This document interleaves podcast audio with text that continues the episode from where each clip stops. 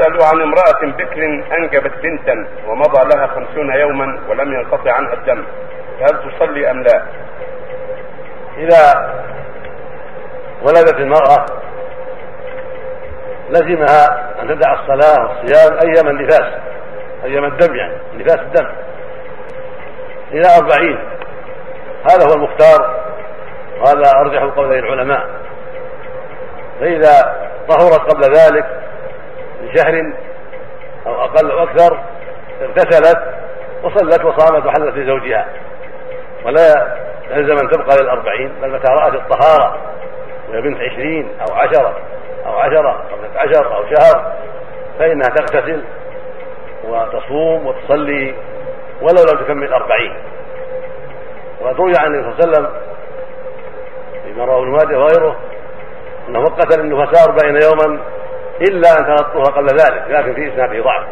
فالحاصل أن الذي عليه أهل العلم وقول جمهورهم أن الحد أربعون.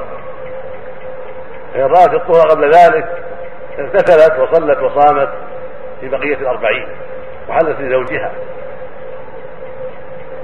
فإن عاد الدم عليها في الأربعين جلست أيضا وصلت ولم تصلي ولم تصوم في الأربعين طهرت العشرين ومضى عليها عشرة أيام طاهرة.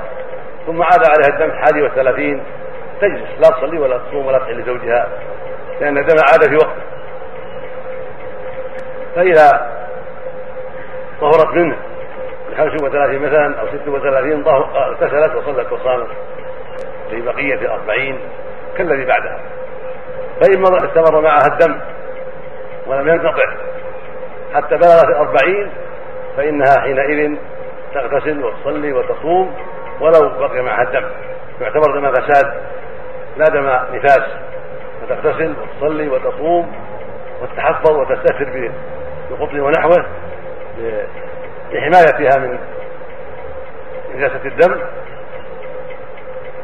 حتى تطهر من هذا الدم. هذا يعتبر دم فساد كذا المستحاضة تصلي معه وتصوم معه تحل زوجها معه وتتحفظ بما تستطيع حتى تقي نفسها وثيابها شر هذا الدم.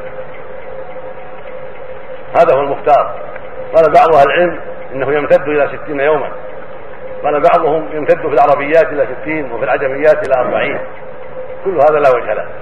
والصواب انه أن نهايته أربعون. لحديث أم سلمة رضي الله عنها قال كانت النفساء تقعد على عهد الرسول صلى الله عليه وسلم أربعين يوما. أخرجه أهل السنن. هذا فالمعنى في هذا أن هذا نهايتها أن هذا القعود هو النهاية يعني أكثر ما تقع تقع. الناس المرأة أربعون وقد تطهر قبل ذلك. نعم. طيب إذا مضى لها خمسون ولم تصلي تقضي الصلوات التي تركت. تطهر تغتسل. أو لو أنها تركت الصلاة على الأربعين تظن أن هذا لازما لها. تغتسل وتقضي ما ترك.